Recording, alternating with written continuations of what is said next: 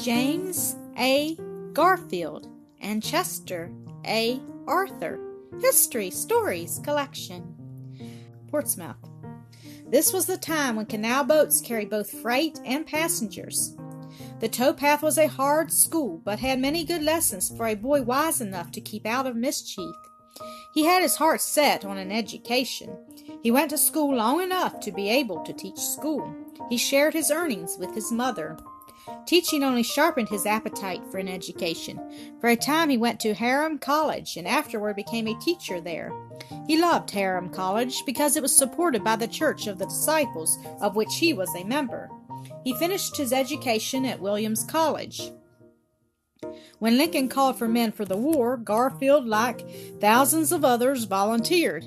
He became an officer that did his work so well that he was promoted to be Major General. Like Hayes, he was elected to Congress while in the Army fighting its battles.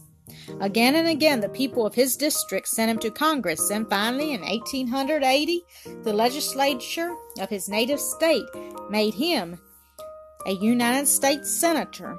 Garfield was a wonderful orator. Before the Republicans gathered in Chicago, he placed the name of John Sherman in nomination for the presidency. So great was this speech that the convention turned from all the men who were before it and nominated Garfield himself. Garfield won the presidency before he had a chance to take his seat as United States Senator. After delivering his inaugural address to the vast crowd gathered, he turned and kissed his mother. The Republicans had promised to make new rules about men appointed to office. They declared that men should not hold office just because they had worked for the party in power, but that they should pass an examination to find out whether or not they were fit for the position. While Garfield was leaving Washington to attend the Fourth of July celebration at Williams College, he was shot by a half crazy, disappointed office seeker. He lived until September.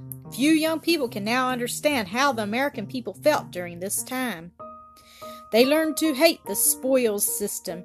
Garfield's death sealed its fate.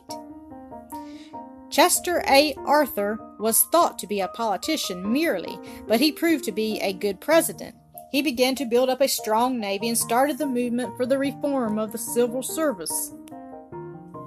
Since the days of the Civil War, we had been too busy with affairs at home to think much about the need of a navy, but beginning with President Arthur's administration, like Lincoln, Garfield started life in a log cabin. Garfield was born near Cleveland, Ohio, 1831. His parents were poor, and his father died while Garfield was yet an infant. Garfield's mother was brave and held her little family together. The children did not have much chance to go to school.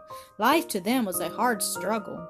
When James reached the age of 15, he began driving mules on the towpath of a canal running from Cleveland, have increased its size from time to time until during the war with Spain, people came to feel the Navy's value. Under Arthur, the spoils system received its first deadly blow when Congress passed and, and Arthur signed a bill establishing the merit system. By this system, men are appointed to office only after they have proved their fitness by an examination. Under it, men cannot be turned out of office except for just cause.